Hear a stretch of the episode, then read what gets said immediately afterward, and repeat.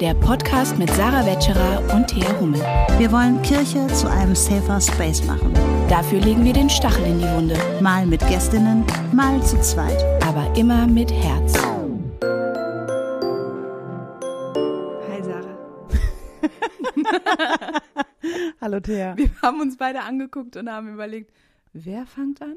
Wer, wer fängt an? Wer fängt an? Hallo und herzlich willkommen zu einer neuen Folge Stachel und Herz, der Jahresrückblick. Schön, dass ihr reinhört. Herzlich willkommen zu Stachel und Herz Rapped. Rappt? Was ja, heißt wie Rappt? Sp Spotify Rapped.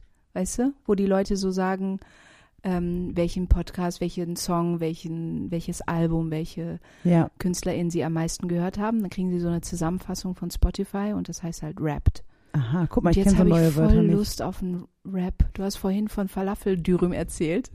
Oh mein Gott, Julian hat gelacht. Ich wollte dir noch sagen, eine Sache, die ich mir ja immer vorgenommen habe, ist Julian so zum Lachen bringen, dass man es auf der Aufnahme hört. Das ist so ein Traum von mir, so ein Podcast-Traum. Und vielleicht habt ihr es eben gehört. Jemand hat geschnauft im Hintergrund. Jemand hat geschnauft im Hintergrund. Das war Julian, der über meinen Falafeldürüm-Witz gelacht hat. Also, herzlich willkommen zu Stachel und Herz Falafeldürüm-Rap. Ähm, wir machen einen kleinen Jahresrückblick. ich habe letztens ja die Wörter des Jahres von 1995 gesehen in so einem Reel bei Instagram. Die kannte ich noch alle. Da war krass, chillen und sowas. Da war ich noch drin. Aber jetzt bin ich leider, ich bin ja 40 geworden dieses Jahr. Ich wollte es nochmal in diesem Podcast noch einmal erwähnen. erwähnen, bitte, ja. Noch einmal erwähnen. Das war das Jahr. Bei mir ist es ja noch lange hin. ewig. Ewig. Ewig. Bald kann ich aber sagen, nächstes Jahr, Was? dass du 40, 40 wirst. Ja. Im Januar kann ich sagen, nächstes Jahr wirst du 40. Also ich Ich, bin ja, weiß noch nicht, ich weiß nicht, ob ich bereit bin, ehrlich gesagt. ihr, wir könnten eigentlich ein Gewinnspiel machen. Wie oft hat Sarah in Stachel und Herz 2023 erwähnt, dass sie 40 wird? Das müssen wir aber selber nachhören, das wäre schwierig. ähm, das war Thema, wenn ich an dieses Jahr denke, aber ich habe es ja jetzt geschafft. Auch schon ein paar Monate. Ja, und du hast es überlebt. Du bist immer noch da und ähm, ich bin noch klüger und schöner, als klüger wie die schöner. 30 noch vorne stand. richtig. Ja. Und da du jetzt auch äh, Lichtschutzfaktor in deiner Gesichtspflege verwendest, jetzt guckt sie ganz schuldig. Das tust du natürlich auch im Winter. Selbstverständlich. Siehst du auch mit 40 deutlich jünger aus und wirst auch mit 50 deutlich jünger aussehen und mit 60. Das sage ich jetzt schon voraus. Okay, gut. Ja, ähm, wir wollen einen Jahresrückblick machen. Mhm. Schnell das Thema wechseln. Es ist äh, ganz vertraut muckelig hier so zum Jahresende. Ihr werdet wahrscheinlich, wenn ihr diese Folge hört, auch gechillt auf der Couch sitzen, was man so macht in der Woche vor Weihnachten. Alle Erledigungen sind getätigt. Null Stress. Alle Fotobücher müssten jetzt sowieso bestellt sein, sonst kommen sie nicht mehr pünktlich zu Weihnachten Du bist an. bis März gekommen, ne? Mit deinem Fotobuch? Ja, ja, aber wir nehmen ja heute am 12. Dezember auf und am 15. musst du ein Fotobuch fertig haben. Also ich habe noch Also, drei Tage. Bis zum locker. Erscheinen dieser Folge wird Sarah ihr Fotobuch fertig Wird konfiguriert nicht haben. mehr geschlafen haben. ähm, aber das können wir gar nicht erzählen, dass ich ein Fotobuch mache. Oh nein, Spoiler. Du, Sarah wir- erzählt ihre die Person, Weihnachtsgeschenke. die Person weiß ja nicht im Voraus, dass sie Nee. es bekommt. So, also. Oh Gott.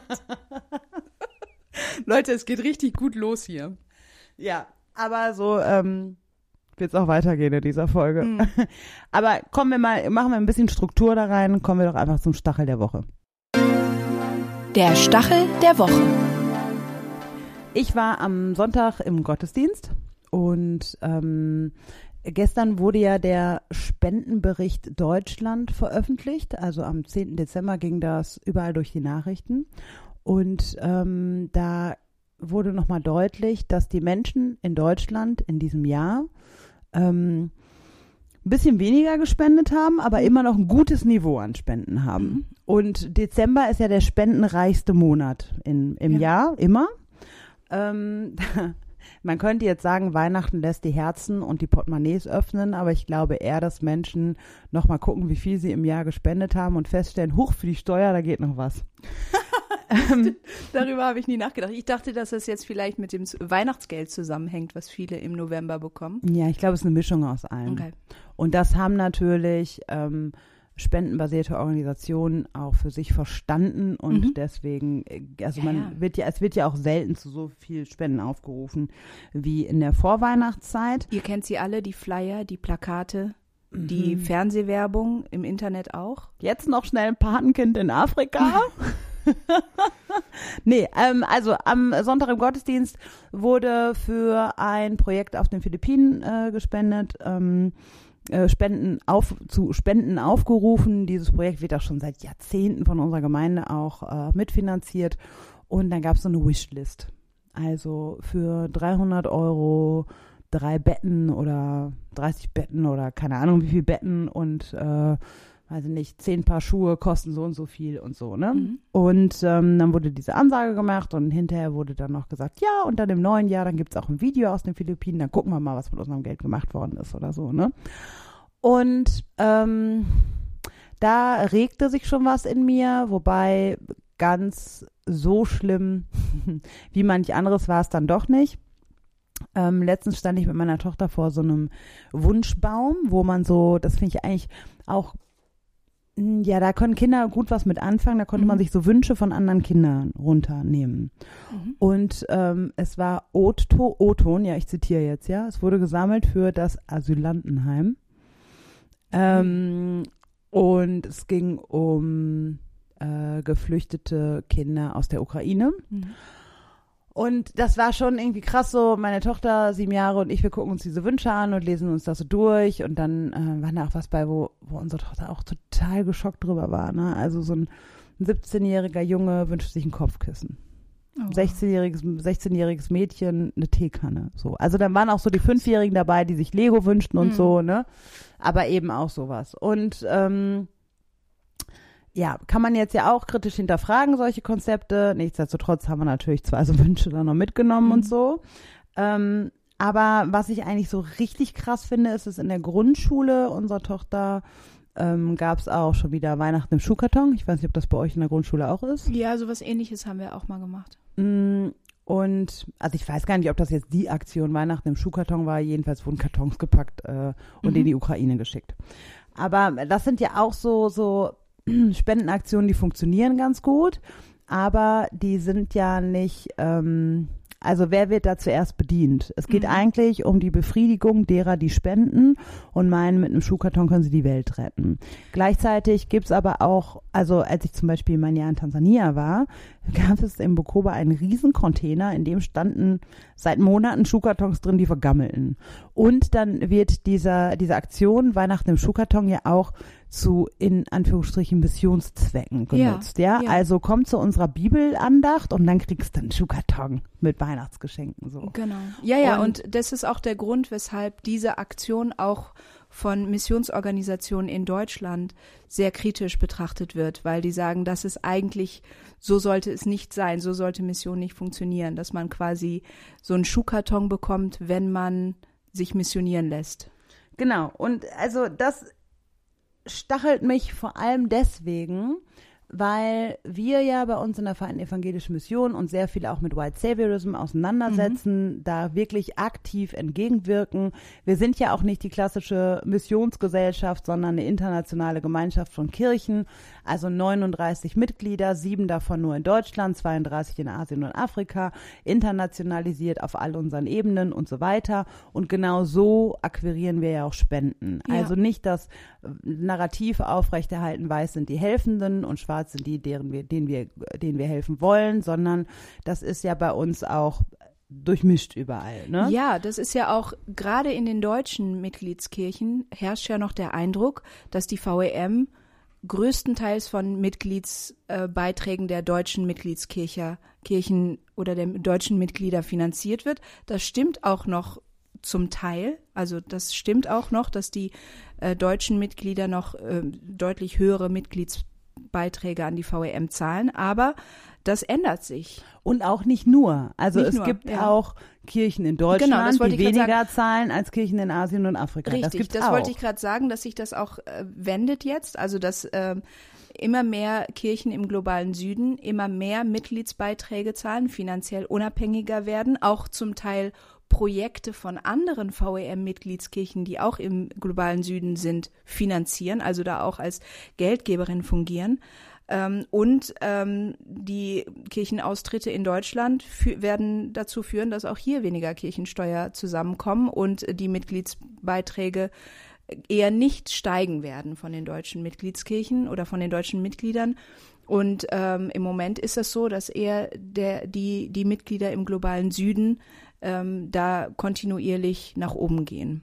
Genau. Und also beim Stichwort White Saviorism oder Western Saviorism, also so westliches Retterinnentum, ähm, dazu habe ich so, glaube ich, am meisten, was ich darüber weiß, habe ich auch in der VM gelernt. So. Ja. Und ähm, wir haben dazu auch einen Blogbeitrag auf Mhm. unserem Blog rassismusundkirche.de. Da, das können wir euch mal verlinken. Es sind mehrere Blogbeiträge ähm, zum Thema White Saviorism, die ähm, äh, Timo Paula, unser Geschäftsführer, ähm, verfasst hat, ähm, der sich ja auch sehr, sehr viel mit dem ähm, mit dem Thema White Saviorism und wie können wir auch Spenden akquirieren und nicht diese Narrative und Stereotype und sowas alles auch äh, reproduzieren und so. Und ähm, also das Problem finde ich halt, dass es so gut funktioniert und dass man Ja. das in der Weihnachtszeit sieht, wie gut es funktioniert und wie sehr dadurch Rassismus reproduziert wird. Und das mache ich vor allem daran fest, dass wir haben immer, ein, wir haben natürlich auch als VEM ein Weihnachtsmailing und das ist auch gut. Es geht diesmal äh, ist der Slogan davon einfach Kind sein, ja. Und auf unserem Flyer und in der Kampagne sind vorne Kinder drauf, schwarze Kinder. Und ähm, dennoch ist aber im Gegensatz zu anderen Spenden, Spendenkampagnen auch darauf ähm, sind da viele Dinge auch berücksichtigt. Also wenn ich andere Kinderspendenkampagne sehe, dann spielen die Kinder im Dreck, werden die in absoluter Armut gezeigt, ähm, mit dreckigem Wasser vor Müllbergen und sowas, ja. Und das ist bei diesen Kindern jetzt nicht so. Gleichzeitig funktioniert das auch vor allem mit schwarzer Haut, ja. Ähm, aber es ist dennoch so, dass es nach unseren Kriterien und Standards, die wir haben in der Bilddarstellung, in der Textdarstellung, in dem, wie, wie unsere Öffentlichkeitsarbeitsabteilung auch arbeitet, nämlich rassismussensibel, ähm, kolonialkritisch und auch international. Also Ja. auch unsere ähm, KollegInnen aus Asien und Afrika schauen ja darüber. Also wir Ja. haben ja auch durch unsere internationale Zusammenarbeit ja auch ein automatisches Sensitivity Reading, würde man sagen, so, ja. Und, das Traurige ist ja, dadurch, dass wir darauf verzichten, Menschen in, in unwürdigen Situationen zu zeigen, nehmen wir weniger Spenden ein als andere Organisationen, die das bewusst tun. Ja, und dennoch Und- ist jetzt das Thema Kinder und das Mailing mit Kindern läuft viel besser als zum Beispiel vorher zum Thema Klimaschutz. So. Klimagerechtigkeit, ja. Also Klimagerechtigkeit lief nicht so gut wie Kinder. Schwarze Ja. Kinder läuft richtig gut. Würde noch besser laufen, wenn die Kinder ein bisschen ärmer aussehen würden und ein bisschen mehr Dreck noch drauf wäre. Dann würde es noch besser laufen. Und da kommen wir zu meinem Punkt, was mich so richtig piekst beim Stachel. Unsere Spendenkampagne für unsere Antirassismusarbeit, Stachel und Herz zum Beispiel, bei Better Place, die wir jetzt auch nochmal hier unten verlinken werden, die läuft halt nicht so gut. Und ähm, es gibt schon einige sehr treue HörerInnen, die sagen, hey ja, wir wollen auch für die kostenlose Bildungsarbeit, die uns zur Verfügung gestellt wird, auch äh, was bezahlen. Und es gibt super viel, ich meine, wie viele Menschen uns mittlerweile zuhören, ja, Tausende und alle sagen irgendwie, oder die meisten sagen, boah, was wir alles von euch lernen und so.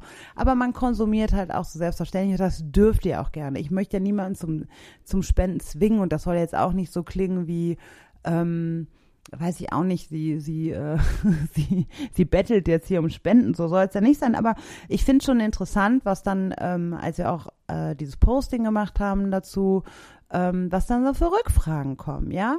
Ähm, so nach dem Motto, ja, warum braucht ihr denn Geld für diese Arbeit? Werden, sind eure Stellen nicht sowieso finanziert? Oder mh, bekommt die VEM nicht Kirchensteuermittel oder Mitgliedsbeiträge oder was auch immer? Ja, das kann man alles fragen und trotzdem weißt du, wenn man für äh, Kinder spendet, für Mhm. schwarze Kinder, da kommen nicht so solche Rückfragen. Und natürlich bekommen die schwarzen Kinder keine Kirchensteuermittel, ist mir auch schon klar. Aber gleichzeitig ähm, denke ich dann auch, wir sind eine internationale Gemeinschaft von Mhm. Kirchen. 32 der 39 Mitglieder kommen aus Asien und Afrika. 32 Mitglieder zahlen ihre Mitgliedsbeiträge, aus denen auch unsere Stellen finanziert werden. Das heißt, mehr Mitglieder aus Asien und Afrika zahlen für antirassistische Bildungsarbeit in deutschen Kirchen, weil die Kirche in Deutschland viel weniger Ressourcen zur Verfügung stellt, als Bedarfe da sind. Denn ähm, ich habe ja gerade hier meinen Kalender für nächstes Jahr aufgehangen im Büro. Der ist rappelvoll und zwar bis Mitte 25. Ähm, ich habe äh, in diesem Jahr schon wieder mehrere hundert Absagen geschrieben. Also der Bedarf ist enorm in Deutschland. Und wer zahlt dafür? Es sind 32 Mitglieder von 39 aus Asien und Afrika.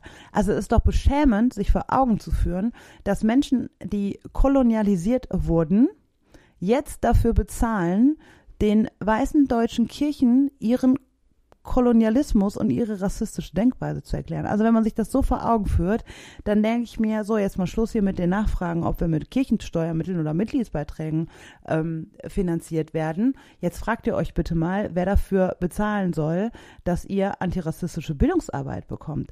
Und das soll jetzt gar nicht so klingt ja, wenn ich mich so in Rage rede, dann zucken manchmal Menschen zusammen, weil ich sonst ja eigentlich ganz lieb bin, hoffe ich. Aber eigentlich ist das so absurd. Und eigentlich, ähm, und das ist das, was mich in der Vorweihnachtszeit dann so ärgert, dass irgendwie, wenn mich schwarze Kulleraugen angucken von kleinen Kindern, ähm, dann öffnet sich nicht nur mein Herz, sondern auch mein Portemonnaie und dann denke ich, aus christlicher Nächstenliebe muss ich das tun. Aber wenn ich für antirassistische Bildungsarbeit bezahlen soll, dann habe ich aber noch zwei, drei Fragen. Also, und das heißt ja nicht, dass man uns nichts fragen darf, aber es ist doch bedenkenswert und diesen stacheligen Denker Mhm. möchte ich einfach mal so hier mitgeben. Ja. Ich glaube, da können wir alle auch noch mal auch über die Bilder, die, die wir gewohnt sind. Das sind ja alles Bilder und ich glaube, es war, es wird auch besser.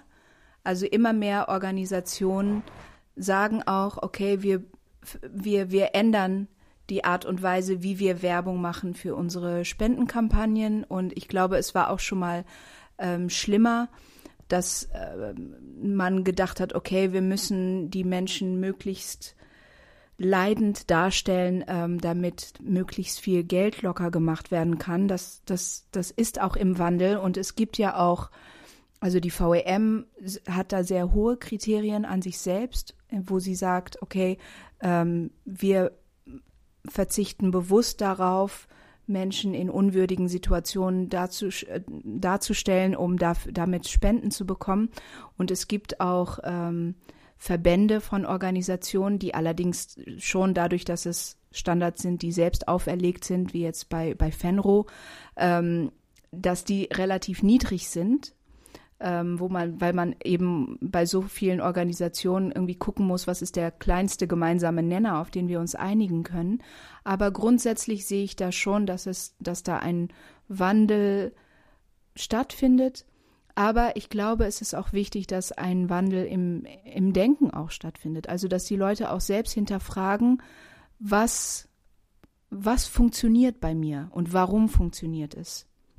Also, welche Bilder ähm, führen dazu, dass ich sage, ja, da möchte ich mich engagieren und vielleicht auch, wo sie sagen, okay, ich spende, weil ich, mh, weil solche Bilder bei mir so ein, so ein Gefühl hervorheben, was ich, was ich irgendwie, was ich irgendwie befrieden, also was ich irgendwie weghaben will. Und Dieses wie gesagt, Gefühl möchte ich irgendwie weghaben und deswegen spende ich jetzt und deswegen und das wissen diese Organisationen, deswegen bombardieren sie die Menschen auch mit diesen Bildern, weil sie genau wissen, dass es funktioniert. Und einfach das bei sich selbst auch nochmal so ein bisschen zu hinterfragen und ähm, einfach auch bewusster zu sein in seinem, seinem Handeln, auch was das Spenden betrifft. Ich glaube, das, das hilft. Und wie gesagt, das ist ja ein Prozess und das ist ein Learning und ich nehme von so einem Wunschbaum auch was mit und frage mich gleichzeitig auch, hm, ist, ist das richtig? Und, und auch was ich meinem Kind da mitgebe und so. Mhm. Ähm, ist schon auch tatsächlich so eine Frage. Ich bin da auch immer hin und her gerissen. Und gleichzeitig finde ich dann interessant, wenn ich äh, White Saviorism in meinem Buch oder auch auf Lesungen oder Vorträgen kritisiere, dann ähm, gibt es auch Menschen, die sagen, ja, sollen wir jetzt gar nicht mehr spenden? Und da Ja. denke ich so, auf gar keinen Nee, Fall. natürlich. Wir leben am Ende des Tages, leben wir in einer ungerechten Welt, in der vor allem wirtschaftliche ähm, äh, wirtschaftliche Dinge einfach sehr ungerecht verteilt sind. Mhm. Das hat viel mit Kolonialismus zu tun. Ähm, und wir profitieren von dem kapitalistischen weltweiten System.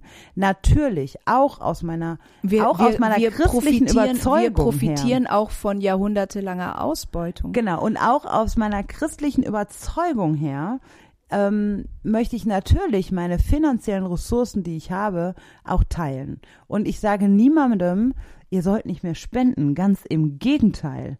Aber das mit so einer Haltung zu tun, ich kaufe mich frei oder ich tue das in, in ähm, hierarchisch denkender Nächstenliebe, äh, bestückt von rassistischen Narrativen und steig so darauf ein und also und das einfach nochmal zu hinterfragen, warum mache ich das eigentlich? Mhm. Was sind meine Motive und sich vielleicht ja nochmal ein bisschen mehr auch ähm, damit auseinanderzusetzen, schadet uns allen nicht. Aber natürlich sollt ihr spenden und natürlich ähm, sollten wir Ressourcen teilen. Aber ja, ich wiederhole mich jetzt.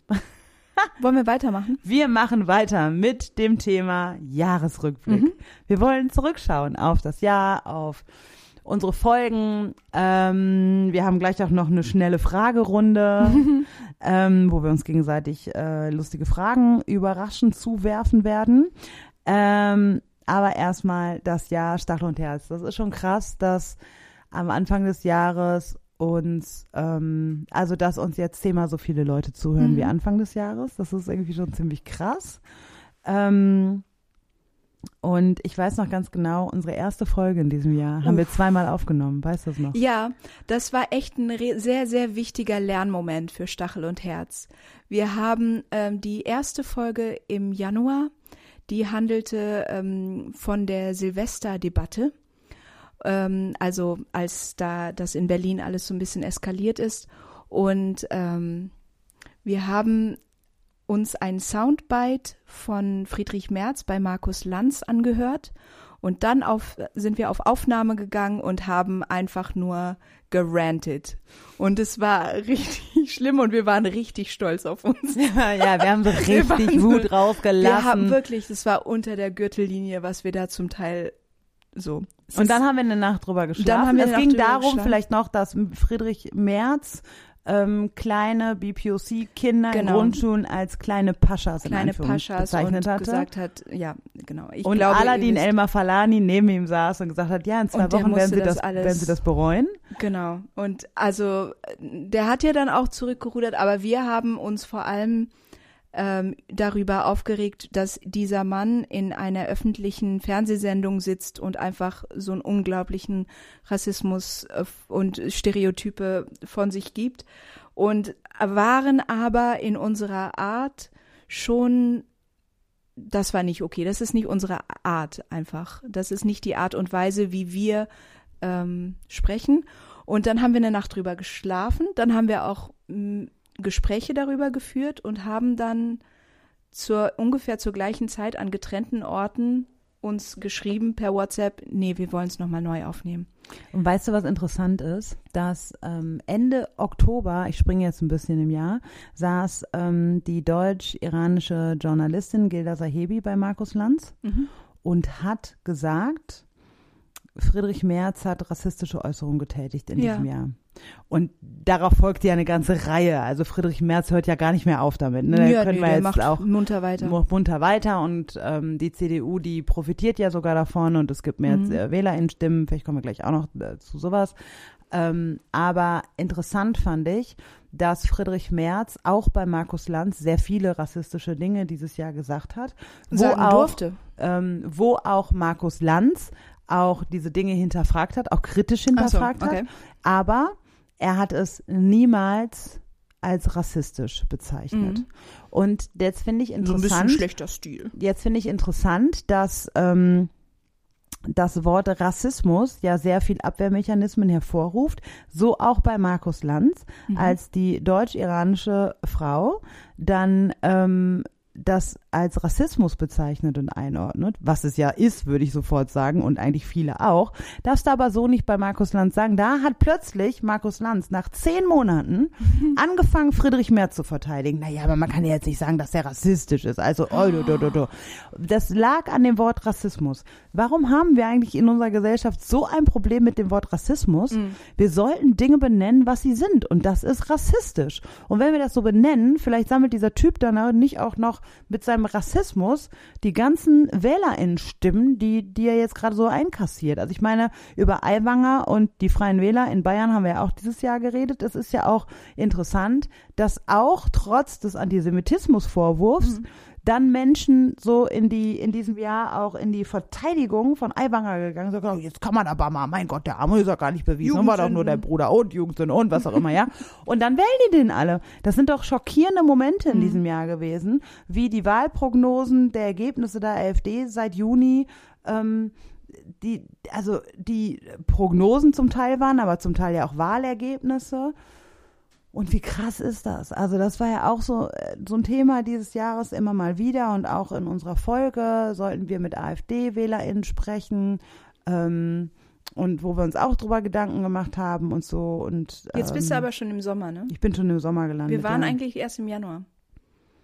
Ja, Wollen Naja. wir, wollen, willst du so springen? Naja, aber was war das denn? weiß ich nicht. Das war Julian schon wieder. Julian, ja. Im Hintergrund Julian hier. macht mal wieder Randale hier. Ja.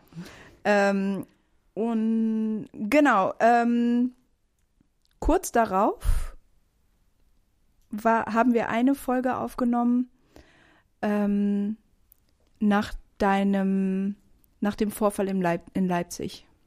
Du wolltest gerade sagen, nach deinem Angriff in Leipzig.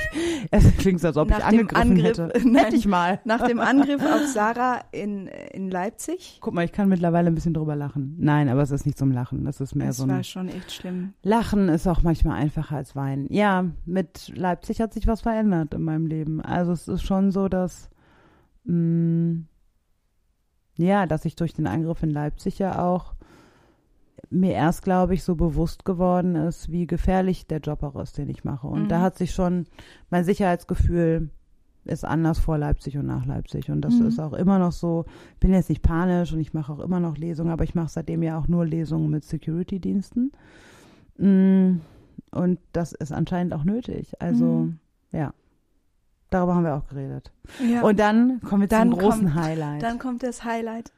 Der Kirchentag in Ach, Nürnberg. das war so schön. Das war so schön, wirklich. Also die ganzen Veranstaltungen, unser Live-Podcast, die äh, Menschen und Begegnungen dort und dann auch. Weißt du, bei dem Live-Podcast, das war das erste Mal, also ich hatte das schon vorher erlebt, dass Leute auf, du hast es ja viel häufiger bei deinen Lesungen und so, dass Leute auf dich zukommen und sagen, ich höre Stachel und Herz.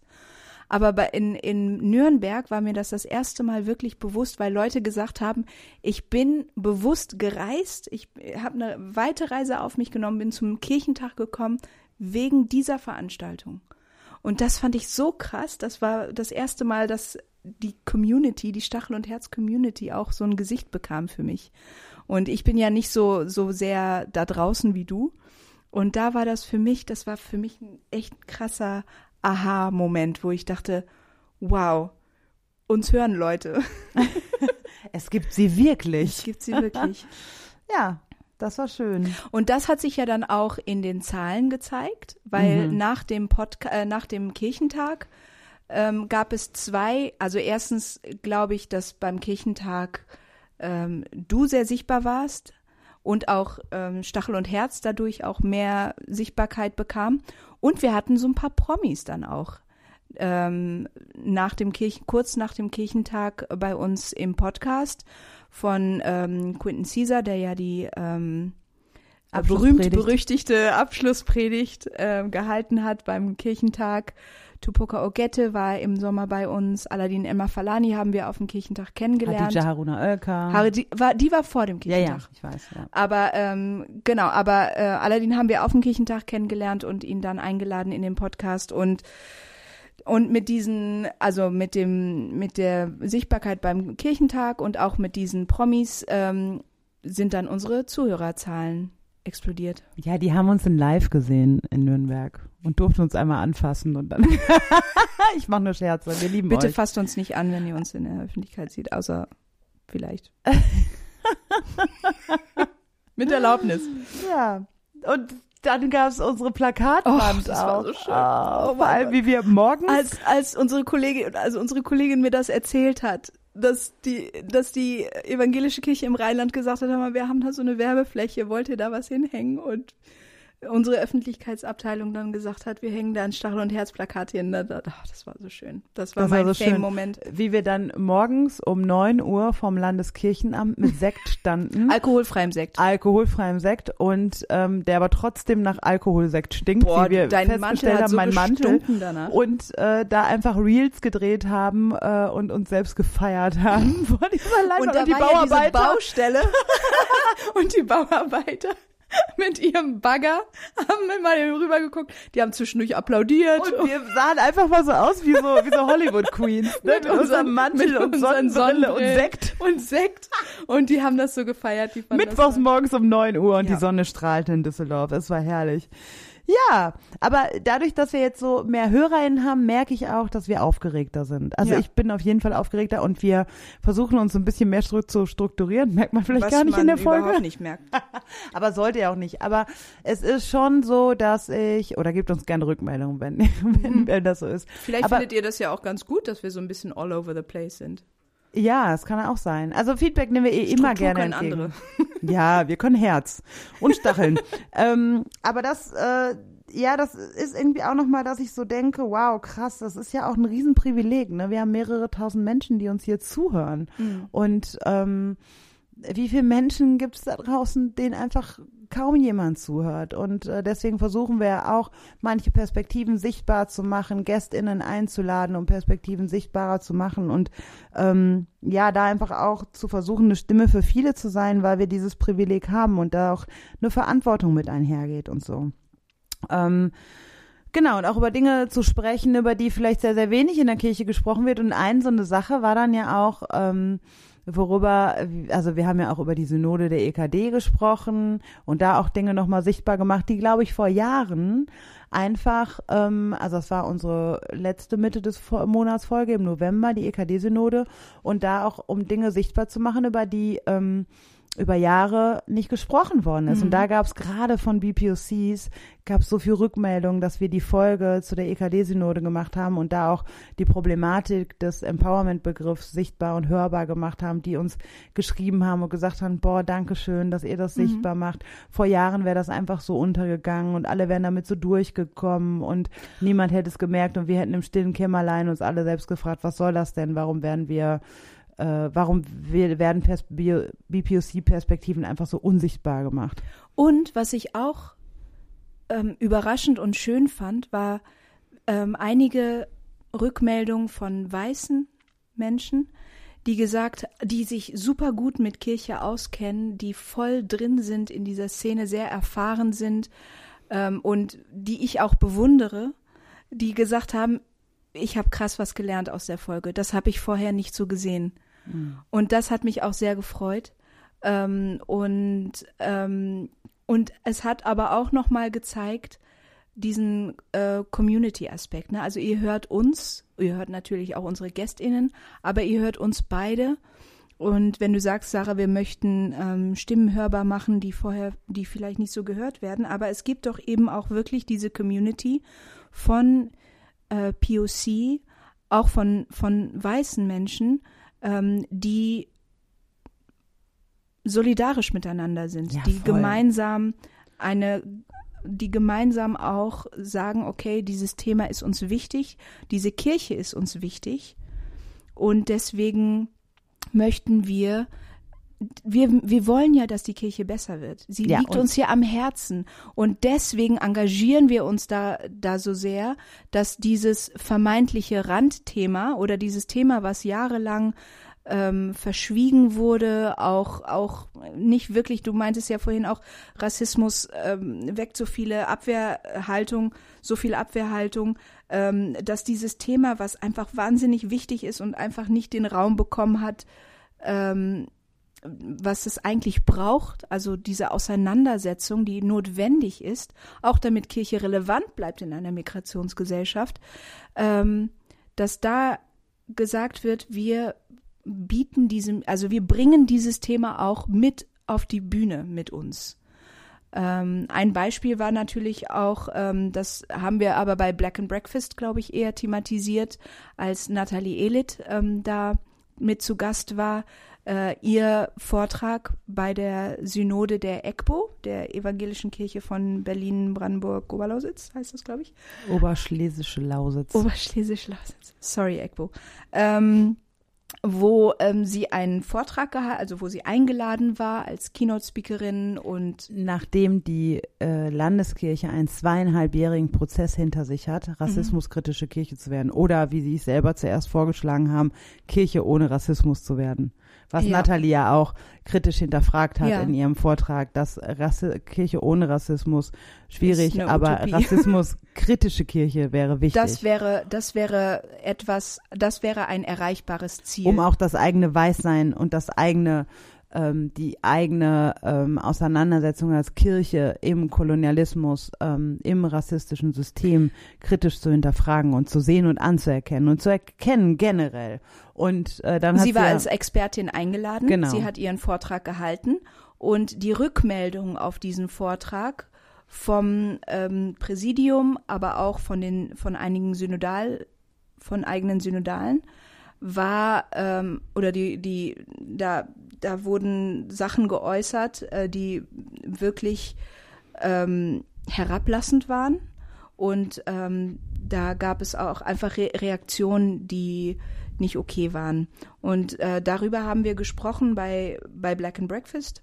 Das ist unser Instagram-Format. Also montags morgens Genau. um 9 Uhr gibt es immer so ein Talk-Format. Du sagst montags morgens, als ob es jede Woche ist. Also das versuchen wir Es natürlich ist öfter so mal es montags morgens um 9 Uhr aber auf Instagram, für die, die es nicht wissen, was das eigentlich ist. Kann man auch Ähm, immer nachschauen auf, auf Sarahs Instagram-Seite, wenn wenn wenn es Genau, stattgefunden ja. hat.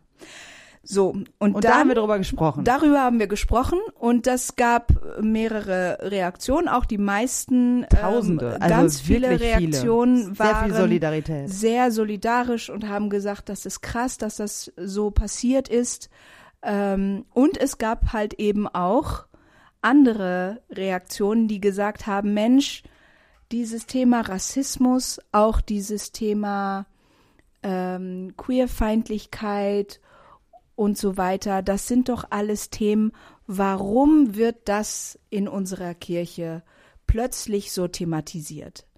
Das, Ja, äh, und aber das war ich, nicht die Reaktion nicht darauf. Also das war nicht als Reaktion darauf, das war auf die Es war eine, Kirchenmitgliedschaft. es war unter anderem darauf, aber nee, das war auf die äh, EKD, auf die Kirchenmitglied, das war ja schon noch vorher.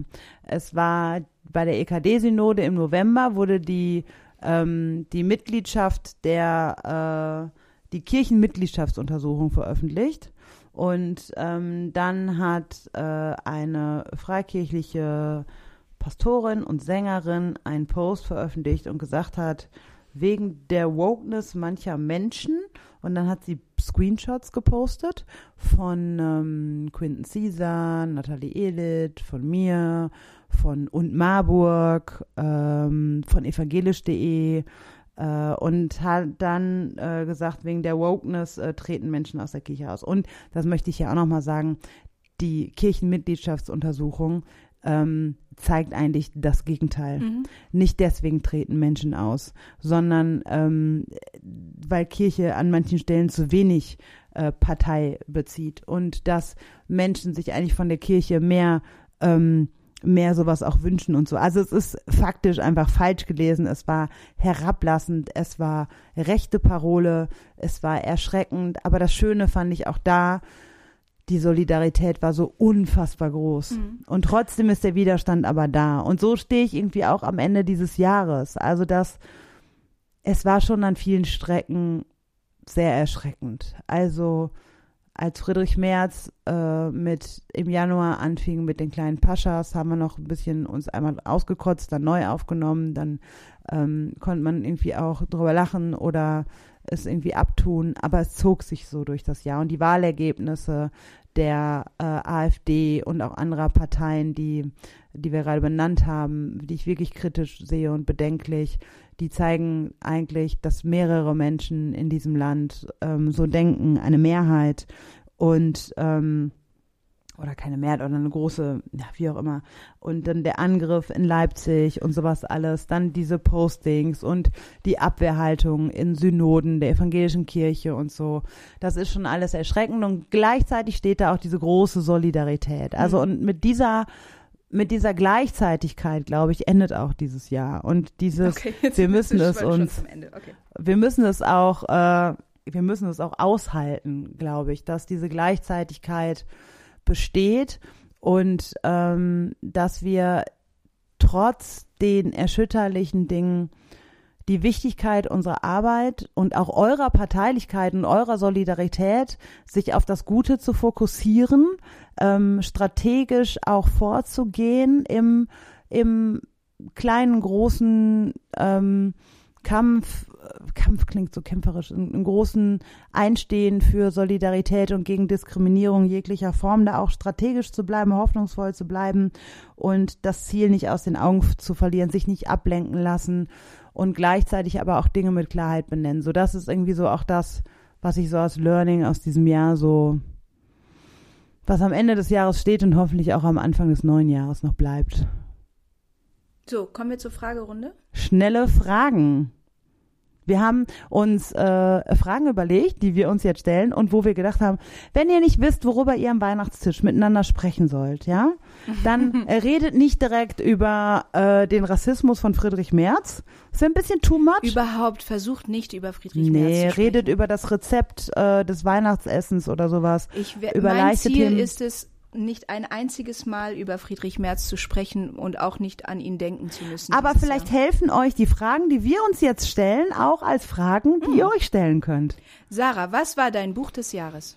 Oh, ich hatte mehrere Bücher. Ich hatte zwei Bücher. Ich kann mich nicht Schneller. entscheiden. Äh, das Ende der Ehe von Emilia Roark und ähm, Identitätskrise von Alice Hesters. Ich kann mich zwischen diesen beiden Büchern nicht entscheiden. Lest diese Bücher, sie sind so genial. Also äh, Alice Hesters Identitätskrise ist im Oktober rausgekommen. Ich war auf einer Lesung. Es ist so gut, weil es nimmt die Geschichte des Westens noch, also man könnte ja meinen, bei einer schwarzen Frau geht es jetzt um ihre Identitätskrise. Aber es geht um die Identitätskrise des Westens, in der wir stecken in einer Migrationsgesellschaft. Und sie beleuchtet Geschichtsschreibung kritisch aus der Perspektive ähm, derer, die nicht als Norm gesehen werden. Und das ist so gut. Es ist so gut. Also wenn das jetzt die schnelle Fragerunde ist, dann sitzen wir noch eine Stunde hier. Komm, was ist dein Film und deine Serie des Jahres? Oder Serie. Oder Film- sag beides. Sa oder, lieber oder, weil ich habe kaum Filme geguckt dieses Jahr. Ähm, aber Serien habe ich einige geguckt. Ich habe mich voll eingeschossen auf die HBO-Serien. Also Succession, The Last of Us, White Lotus, House of the Dragon. Obwohl, nee, House of the Dragon war 2022. Ich habe nur zwei Bücher aufgezählt. Du hast jetzt schon vier Serien. Ja, aber ich rede jetzt noch nicht, ich rede, Okay. ich mache jetzt nicht nur Rezensionen noch, wie so wie du das jetzt gemacht hast.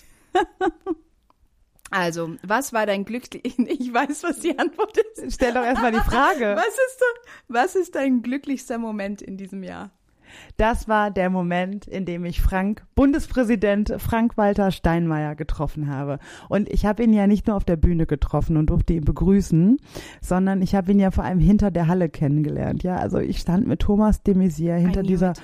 hinter dieser großen Halle beim Kirchentag und dann fuhr dieses schwarze Auto mit den getönten Streifen und dem BKA vor und hinten stand ähm, stieg, ach, ich werde schon ganz nervös, wie ich dran denke, Frank-Walter Steinmeier aus dem Auto. Leibhaftig. Leibhaftig. Und jetzt ähm, dekoriert mein Büro ein Poster mit einem Bundespräsidenten der BRD und mit einer Kerze mit Frank-Walter Steinmeier drauf, die du mir zum Geburtstag geschenkt hast. Und schön. es gibt ein Foto, wo Frank-Walter Steinmeier das Buch von Sarah in den Händen hält.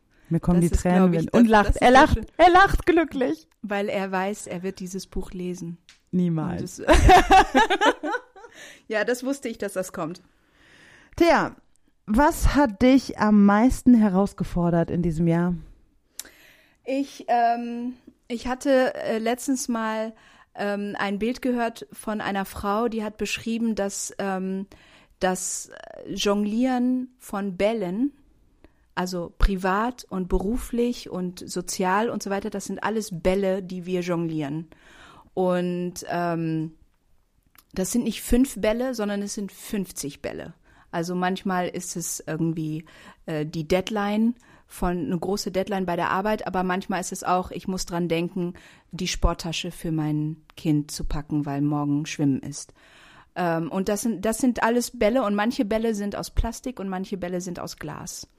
Und ne, bei manchen Bällen ist es nicht so schlimm, wenn sie hinfallen, bei anderen Bällen ist es schlimmer so. Und ich glaube, das war die größte Herausforderung in diesem Jahr für mich, diese vielen Bälle in der Luft zu behalten. Und auch gerade bei der Arbeit hatte ich so viele verschiedene Arbeitsbereiche und so viele verschiedene, wo ich dann auch immer am Kopf umswitchen musste, manchmal mehrmals am Tag. Und das wird ab nächsten Jahr zum Glück weniger. Und da freue ich mich schon richtig drauf, weil das war jetzt gegen Ende des Jahres richtig anstrengend, die vielen verschiedenen Arbeitsbereiche. Und warum wird's weniger?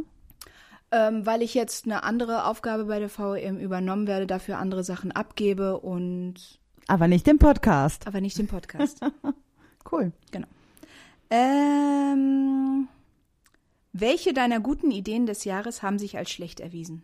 Die gute Idee war, dass ich eine Maschine bin, die in 24 Stunden, 30 Stunden arbeiten könnte. Das war eine schlechte Idee. ich bin, also ich bin ja immer wieder auch für mich geschmeichelt, wer oder was mich anfragt und ähm, denkt dann, ach komm, schaffe ich auch noch, mache ich auch noch, mache ich auch noch, mache ich auch noch. Ich kann ja, also ich, es gab in der zweiten Jahreshälfte nicht eine Woche am Stück, die ich in meinem Bett geschlafen habe.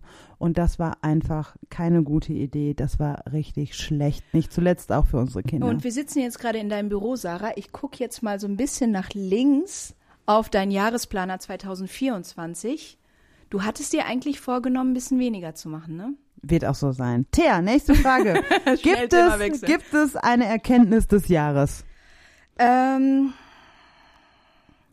also, ihr, wenn ihr den Podcast hört, ähm, dann wisst ihr, dass ich ein sehr bewegtes Leben hatte und dass ich immer so ein bisschen zwischen den Kulturen, zwischen den Ländern ähm, aufgewachsen bin und Schwierigkeiten häufig hatte, mich wirklich ähm, einer Gruppe zugehörig zu fühlen, egal welcher Gruppe.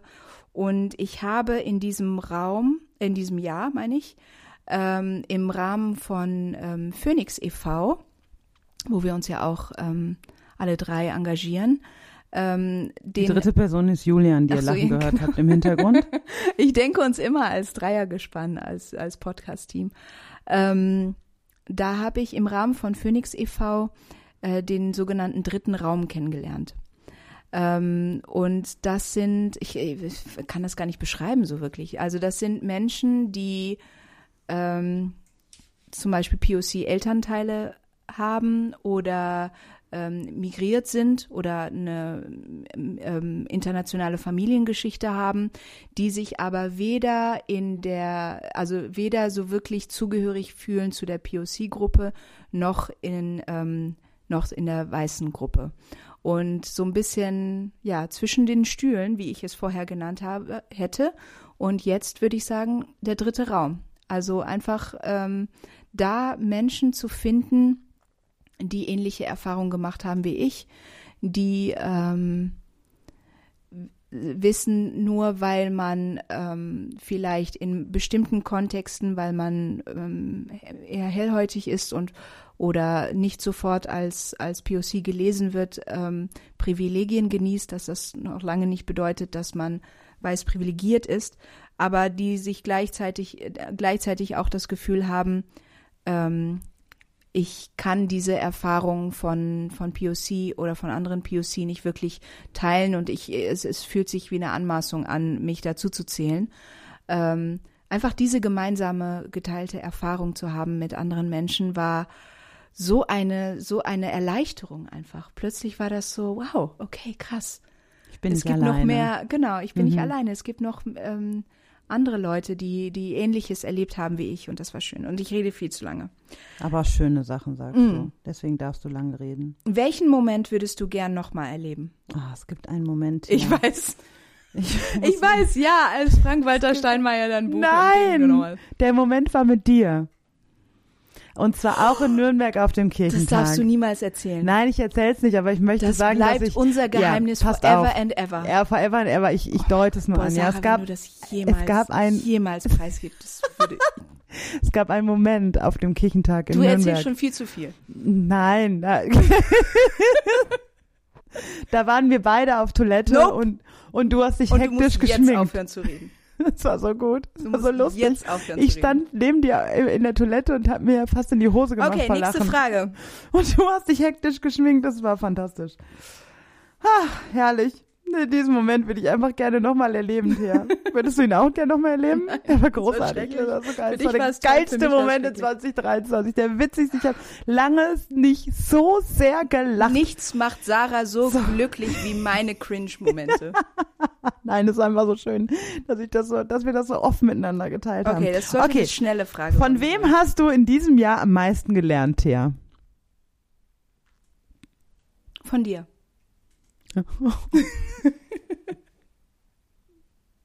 so, next question. Äh, ich kann sowas ja dann auch sagen, aber ich kann nicht weiter drüber reden, das weißt du. Ähm, welches, in welches Gedankenkarussell willst du im nächsten Jahr weniger verfallen? Ich bin immer noch gerührt. hab Pippi in den Augen, war überrascht, weil ich, ich habe dich vor der Aufnahme, naja, egal. Ähm, Gedankenkarussell. Ich glaube, dieses, ich habe das jetzt in diesem Monat vor allem, ähm, und ich glaube, da können viele ich, Frauen auch äh, gut anknüpfen, dass gerade im, im Monat Dezember, das habe ich auch transparent auf meinem Instagram-Account gemacht, dass es so viele Baustellen gibt, an die vor allem Frauen in unserer Gesellschaft denken. Ne? Mhm. Äh, Weihnachten organisieren, Kinder, wenn man Kinder hat und so und oder auch andere Kinder, wenn man nicht eigene Kinder hat oder was auch immer. Mhm. Ne? Alles irgendwie nochmal Jahresabschluss und bla bla bla und alles passiert gleichzeitig. Da können im Dezember sehr viele dran andocken und sicherlich können da auch ganz viele, auch nicht nur Frauen, aber es ist mehrheitlich Frauen, weil Frauen sind für Care-Arbeit zuständig und auch wenn ähm, unsere Ehe doch auch relativ äh, gerecht aufgeteilt ist, würde ich sagen, es ist trotzdem auch so, dass ich dieses Gedankenkarussell sehr gut kenne und an manchen Stellen ist es auch sehr, sehr schwer da rauszukommen. Ähm, und dennoch möchte ich diese Gedankenkarusselle, die mich vor allem auch nachts einholen, zum Glück nicht allzu oft, weil ich schlafe einfach so wenig, dass ich, wenn ich schlafe, schlafe ich. Du Mm. weißt, du weißt, ich bewege mich nicht im Schlaf. Das ist Wenn so creepy, Leute. sie, sie liegt da und bewegt sich einfach nicht, atmet auch. Also ich höre dich auch nicht atmen dann. Wir, wa- Ich wir schlafe halt. wir, wir waren auf, äh, wir waren in, ähm, in, in diesem Hotelzimmer und ich bin, ich, ich habe einen sehr le leichten Schlaf. Ich bin nachts aufgewacht und dachte mir, sie liegt exakt in derselben Position da, wie sie eingeschlafen ist und ich muss richtig, richtig hinhören, um zu hören, dass sie atmet. Du bewegst dich einfach nicht und ich bin immer all over the place. Ich drehe mich, wende mich. Ja, also, aber wenn ich dann mal Egal. nicht, also die meisten Nächte schlafe ich, da muss man sich jetzt keine Sorgen machen und ich schlafe auch richtig tief, wie Thea bezeugen kann. Yes. Aber ähm, es gibt auch so Nächte, wo dann diese Gedankenkarussells ne, gehen, so alles unter einen Hut. Hier noch das, diese 50 Bälle, die du gerade so beschrieben hast. Und, ähm, und genau diese Gedankenkarussells, die, ähm, denen möchte ich weniger verfallen. Jetzt frag mich nicht nach meiner Strategie, die habe ich Ja. jetzt so noch nicht ausgefeilt, aber ich habe ja zweieinhalb Wochen Urlaub, da werde ich dann eine Strategie genau, überlegen. Das ähm, kann man sich ja vornehmen, darüber nachzudenken, wie das Mhm. funktionieren kann. Thea, wie feierst du künftig deine Erfolge? Ähm, oder unsere, wenn dir das leichter fällt, das zu beantworten. Es ist noch so ein Insider zwischen uns. Ähm, vielleicht habt ihr das auch schon mitbekommen. Ähm, ein, ein Insiderwitz ist ja, Thea liebt Komplimente, aber kann nicht mit ihnen umgehen. also, ich liebe, ich liebe Komplimente und ich liebe auch Erfol also Erfolge. Ich, Oh, verlinkt doch Thea in euren Insta-Stories und macht dir mal Komplimente. Das wäre so Ja, schön, wenn ihr das machen nämlich, würdet. Jetzt kommt nämlich die Kehrseite. ähm, ich, ich kann äh, Komplimente nicht annehmen. Also ich liebe es, sie zu bekommen, aber ich kann sie nicht annehmen. Daran üben wir ja. Und das ist sozusagen das, ähm, ich weiß nicht wie, also du fragst ja, wie feiere ich künftig Erfolge? Das weiß ich noch nicht wie, aber ich nehme mir fest vor, ähm, Menschen mehr Glauben zu schenken, die an mich glauben und die mich gut finden oder die, die das, was ich mache, gut finden. Also wenn jemand sagt, ähm, ich finde das und das gut, was du gemacht hast, oder ich finde dich gut oder was auch immer, ähm, dass ich denen dann einfach Glauben schenke, weil ich mir jetzt auch überlegt habe, dass es ja eigentlich ziemlich bevormundend und herablassend ist, ihnen das abzusprechen. Zu sagen, das stimmt nicht, was du sagst über mich. Und ähm, das möchte ich gerne verbessern. Also weniger, da geht es auch weniger um mich, dass ich Komplimente oder dass ich Erfolge annehmen kann, sondern dass ich auch einfach anderen Menschen zugestehen kann, dass sie vielleicht nicht falsch denken, wenn sie gut über mich denken. Wie ich das mache, weiß ich noch nicht. So. Ähm, auch wieder so ein bisschen mit Blick auf deinen Jahreskalender 2024, der hier so prominent hängt. Wie sorgst du künftig mehr für dich? Ich habe erstmalig gerade eben in meinem Büro ein Jahreskalender 2024 aufgehangen, in dem ich alle Termine eingetragen habe. Das war schon mal ein wichtiger Schritt, denn jetzt habe ich einen Überblick auf einem Riesenzettel und sehe, es ist zu viel. Eigentlich und hat sie jetzt Terminsperre, Leute. Ihr könnt euch das abschminken. Wenn ihr überlegt, Sarah anzufragen für nächstes Jahr, könnt ihr vergessen. Naja, wenn es ganz coole Sachen sind. Nope. Nein, aber ähm, ich sehe auf diesem Planer jetzt, das ist zu viel und das geht so nicht und ich muss reduzieren und äh, das werde ich auch tun. Jetzt haben alle Leute, bei denen ich nächstes Jahr zugesagt habe, gleich Angst, dass ich absage. Öffnet die E-Mail nicht, die ihr bekommt. Nein, aber ich äh, muss, äh, das, das geht so nicht. Also ich sehe jetzt, dass das so nicht geht und daraus werde ich Konsequenzen ziehen müssen. Ja, so sorge ich für mich. Mhm. Und ja, nicht nur für mich, auch, also ich habe zwei kleine Kinder, das ist schon auch, für die muss ich auch mitsorgen. Ja, Thea, worauf willst du im nächsten Jahr mehr verzichten? Sinnlose Bildschirmzeit. Oh ja. Weil, also manchmal, also Bildschirmzeit ist ja notwendig und so und ähm, ich rede hier jetzt nicht nur von der Arbeit am Computer, sondern ich lerne ja auch wirklich. auch Arbeit am Computer fühlt sich manchmal wie sinnlose ja, Bildschirmzeit genau. an. Nein, aber ich rede jetzt wirklich, also ich meine, ich lerne ja auch wahnsinnig viel über, über Instagram, auch Pinterest und, und all die Sachen. Also ich, ich folge ja auch vielen Leuten, von denen ich wahnsinnig viel lerne.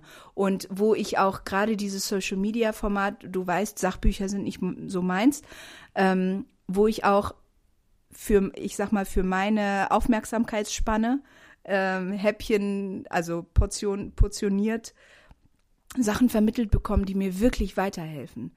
Aber ich möchte total gerne reduzieren dieses sinnlose Gescrolle.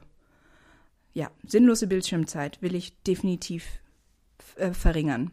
Gibt es dafür eine App, die irgendwann sagt, tadam, Gibt ja, es. man kann bei, bei Instagram so eine ähm, das einstellen, dass nach so und so vielen Minuten der sagst, Zeit mal auszuschalten. Ja gut, wenn, wenn, das die App nur sagt, Zeit mal auszuschalten, drücke genau. ich weg und mache weiter. Genau, dann machst du auf OK und dann kannst Snooze du weitermachen. und weiter geht's. okay. Ähm, würdest du das Jahr gerne nochmal erleben oder ist gut, dass vorbei ist? Ist gut, dass vorbei ist. Also es, das heißt jetzt nicht, dass das Jahr schlecht war. Es, hab, es gab viele schöne Momente, aber ich bin nicht so der Typ, der Sachen nochmal, nee, ist gut, dass es vorbei ist. Ich freue mich auf das nächste Jahr. Was, woran, woran werden wir merken, dass das nächste Jahr noch besser wird? Indem wir das alles umsetzen, was wir uns jetzt vornehmen. Weil wir voll gut darin sind, uns äh, Sachen umzusetzen, die wir uns vornehmen. ich manifestiere jetzt, das jetzt einfach so. Ah. Ähm, ja, woran, woran wirst du merken, dass das Jahr äh, besser gewesen sein wird? Naja, jetzt hören uns zehnmal so viele Leute wie Anfang des Jahres, wenn uns in einem Jahr wieder zehnmal so viele Leute hören wie jetzt. Oh Krass. The pressure. Hammer. Hammer, weil, also, und dabei geht's ja nicht nur jetzt um, oh, hört alle Thea und mir zu, sondern es sind ja die Themen, für die wir stehen. Mhm. Es ist die Organisation, in der wir arbeiten, die mhm.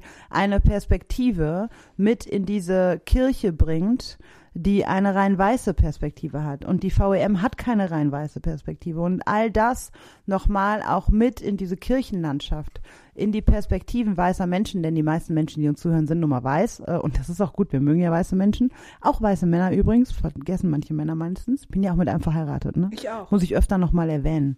Ähm, und äh, den mag der ich auch. Julian ist ein weißer Mann. Und der Julian ist übrigens Und ein weißer den Mann. lieben ja. wir auch. Und auch den lieben wir. Ja, also von daher so, also und das fände ich einfach Hammer, wenn noch mehr Menschen Hm. mit auf den Zug der Stachel und Herz VEM aufsteigen. Yay. Würdest du denn das letzte Jahr nochmal erleben wollen? Hm, Manches ja, manches nein. Och, ist auch, war okay. Also ich kann Ja. in Frieden mit dem Jahr abschließen ähm, und freue mich auf, auf Urlaub. und dann auch auf alles, was danach kommt. Hast du denn, hast du denn Vorsätze für 2024 und wenn ja, welche? Ja, ich muss mehr reduzieren. Mehr- Work-Life-Balance. Ich muss mehr Zeit. machen, nein, nein, mehr nein, nein, reduzieren. Nein. Ja, ich muss mehr mit meinen Kindern machen. Mhm. Also das ist schon so, äh, Stichwort Fotobuch. Das hab ich Die habe an den die Katze ist aus dem Sack, meine Kinder hören keinen Stachel und Herz. Ähm, daran habe ich gemerkt, nochmal, äh, indem ich Fotos des Jahres gesehen habe, ich habe zu wenig Zeit mit meinen Kindern verbracht. Und die sind fünf und sieben. Und äh, die Zeit, die, wie sagt man immer, die Zeit gibt mir keiner zurück und ihnen auch nicht. Ich bin deren Mama so. Also das, äh, ja, und das meine ich jetzt gar nicht, die haben einen tollen Vater, der ist immer da, aber äh, ich habe da auch eine Rolle. Ja. Ich will da auch mitspielen, wer. und die wollen das auch. Naja, so. Hast du Vorsätze? Ja, ähm, pff, Vorsitzende ist schwierig, ne? Weil ich, ich habe jedes Jahr Vorsätze und halte mich da nicht dran. Aber diesmal schaffe ich es vielleicht. Ähm, vielleicht, wenn ich das jetzt so veröffentliche, Mach's. dann ist der Pressure, das ist ja, der Druck unbedingt, höher. unbedingt. Also ich möchte einfach äh, bewusster und äh, gesünder leben und dara mehr darauf achten, was ich konsumiere. Also und damit meine ich sowohl ähm, Essen, also Nahrung, aber auch Medien und Beziehungen. Also welche Art Wow. von Konsum ich So ein All-Over-Ding quasi. ja, weil ich glaube, dass es nicht nur ähm, Fast Food ist, was uns mm, krank macht, also zu viel, meine ich. Ich glaube, ich finde Fast Food toll. Ich liebe Ich Fast Food. liebe Fastfood. Weißt so, du aber dass es ist die die die die Menge macht's ja, ne? Und ich glaube, so ist es auch mit Medien, ähm, mit mit mit Trash TV. Für dich ist das GZSZ, für mich ist sind das andere Sachen. Ähm, damit möchte ich aber nicht auch- aufhören. Habe ich auch so wenig geguckt. in und und auch nee, aber äh, es geht ja gerade darum und das meine ich auch mit Beziehung. Es geht nicht darum, komplett auf unangenehme Begegnungen zu verzichten, verzichten zu wollen. Die sind auch notwendig. Daraus daraus wachsen wir auch, daraus lernen wir ja auch.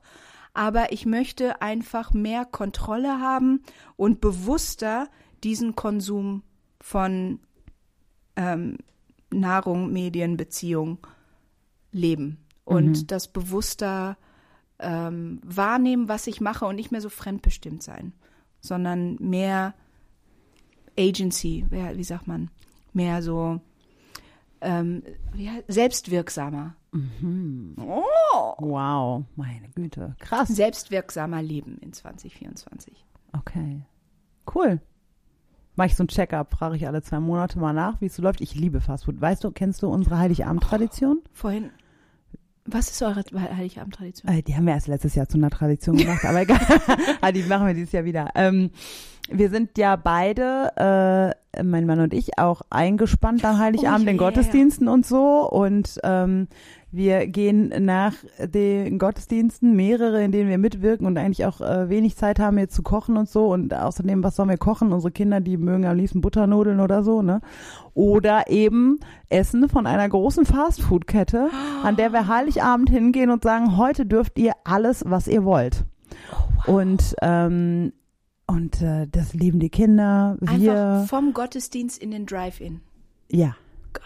Also Oh, mein, ähm, mein Magen knurrt. ja, siehst mein du? Und das ist einfach. Habt ihr das ähm, gehört? Weißt du, und dann gucken die Leute ganz entsetzt, aber ich denke mir so, also sorry, aber bei anderen gibt es irgendwie so ähm, Kartoffelsalat mit Würstchen oder so. Das ist ja Mhm. auch irgendwie so eine merkwürdige Tradition. Also sorry, Mhm. jetzt ich mir lieber einen Burger und Pommes rein. Also Ähm, ist Ja, jetzt, und das ist doch eine schöne Tradition auch. die und Kinder meine, lieben's, wir lieben's. Und wenn ihr wirklich einfach gar kein, vollkommen eingebunden seid, von morgens bis abends an Heiligabend, was macht ihr euch dann da noch für einen und dann Stress? und alle freuen sich darauf, ne? ja, Das ist einfach geil. Also machen wir auch uns nichts vor. Vielleicht, vielleicht führe ich auch sowas einmal. Ja, mach das mal. Nimm das ruhig auch als Tradition. So, kommen wir zum Herzchen. Etwas fürs Herz. Mir ist irgendwie nichts Konkretes eingefallen, deswegen gehe ich jetzt zuerst. Aha. Weil meins ist so ein bisschen sehr ähm, allgemein. Okay. Was heißt allgemein? Also ich wiederhole einfach eigentlich nur das, was wir vorhin schon gesagt Alle haben. deine Herzen des Jahres. Alle meine Herzen des Jahres, aber vor allen Dingen einfach, wie sehr unsere Community gewachsen ist. Also ähm, die Hörerschaft von Stachel und Herz, dass das, ähm, dass das so, dass die, dass die Zahl so gestiegen ist, das ist mein Herz. Und es ist ein bisschen einfallslos jetzt, aber irgendwie ist mir, hoffe ich, dass du das jetzt auffängst. Das ist super. Ja. ähm, ich habe äh, ein Herz mitgenommen und zwar, ich habe mir die Bilder des letzten Jahres angeguckt für das besagte Fotobuch. Wo du bis März gekommen bist. Gott. Aber du hast ja Ähm, noch ein paar Tage. Ja, ich bin übrigens bis zum 21. März gekommen. Das ist der internationale Tag gegen Rassismus. Das ist der Tag im Jahr, wo alle mich buchen und ich nirgendwo hingehe. Ähm, jedenfalls, äh, beim Fotos gucken habe ich äh, auch ein Foto gesehen meiner letzten Weihnachtspredigt letztes Jahr. Ich predige übrigens dieses Jahr wieder Heiligabend, 16.30 Weigelhaus. Man kann das bei YouTube auch live verfolgen oder nach Essen kommen. Und äh, letztes Jahr in meiner Weihnachtspredigt ähm, habe ich ein Zitat verwendet von Erzbischof Desmond Tutu, das wie folgt lautet. Hoffnung bedeutet erkennen zu können, dass es trotz aller Dunkelheit Lichtblicke gibt. Und als ich das so gelesen habe, dachte ich, oh ja, kann ich dieses Jahr auch wieder drüber predigen. Ähm, und das beschreibt eigentlich total schön auch dieses Jahr, dachte ich so. Und deswegen habe ich das jetzt als Herz mitgebracht, ähm, weil das auch, weißt du, ich habe das vor einem Jahr in der Weihnachtspredigt genommen und dann ist das so, das hat mich so durch das Jahr getragen, dass es ähm, Dunkelheiten gab und dass es trotz dieser Tiefpunkte auch so viel Hoffnungsmomente gab. Und dass ich, ähm, dass Hoffnung eben bedeutet, auf diese Lichtblicke zu schauen und sich davon tragen zu lassen und das auch in der Gewissheit auch, dass, dass Gott uns trägt und, ähm, und uns begleitet, auch wenn ich das nicht immer alles verstehe, ist Gott da. Und dass ich meinen Glauben habe, das war auch so, an so einem Moment, als, als das bei Social Media alles irgendwie da, worüber wir auch gerade geredet haben und so, so rund ging, wo ich auch nochmal dachte, mein Glaube trägt mich da auch echt durch, weil ich glaube an Gott und Gott sieht sich immer an der Seite derer, die unterdrückt werden. Und das ist meine tiefe Überzeugung. So bin ich groß geworden. Das habe ich als Kind schon geglaubt und das trägt mich auch jetzt durch alle Höhen und Tiefen. Und ähm, und das tut mir echt gut. So, also auch, dass ich so ein so einen Glauben habe und auch schon über so viele Jahrzehnte habe und den auch von zu Hause so mitgekriegt habe. Ähm, das ist so schön und den lasse ich mir auch von niemandem nehmen. Und, und das zu haben, so als Hoffnungs, als, als Hoffnungskraft irgendwie auch, die mich weiterträgt, das möchte ich auch euch als Herz mit auf den Weg geben. Wir wünschen euch eine wunderschöne Weihnachtszeit ähm, oder wenn ihr Chanukka feiert, auch das wird gerade gefeiert, wünschen wir euch eine schöne Festzeit. Für die, die weder das eine noch das andere feiern, schöne freie Zeit hoffentlich. Und ähm, es gibt noch eine Folge in diesem Jahr, ähm, die ihr dann nach Weihnachten hören könnt. Mit äh, Shannon Bobinger werden wir uns über transnationale Adoption unterhalten. Und auch darauf sind wir sehr gespannt und wir hoffen, dass ihr uns so auch zwischen den Jahren, sagt man, hören Mhm. werdet. Genau, schön, dass ihr dabei seid.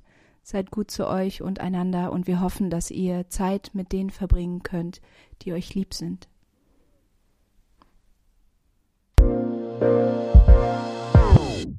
Dies war ein Podcast der Vereinten Evangelischen Mission. Wir hoffen, die heutige Folge hat dir gefallen und zum Weiterdenken und Nachfragen angeregt. Falls ihr Fragen an uns habt oder uns Feedback geben wollt, freuen wir uns sehr darüber. Schreibt uns auf Instagram oder ganz klassisch per E-Mail an podcast.vemission.org. Weitere Informationen findet ihr auf www.rassismusundkirche.de. Mit dem Podcast wollen wir dazu beitragen, Kirche zu einem sichereren Ort zu machen. Daher versuchen wir, unterschiedliche Perspektiven hörbar zu machen und wissen gleichzeitig, dass wir nie alle Perspektiven abbilden können.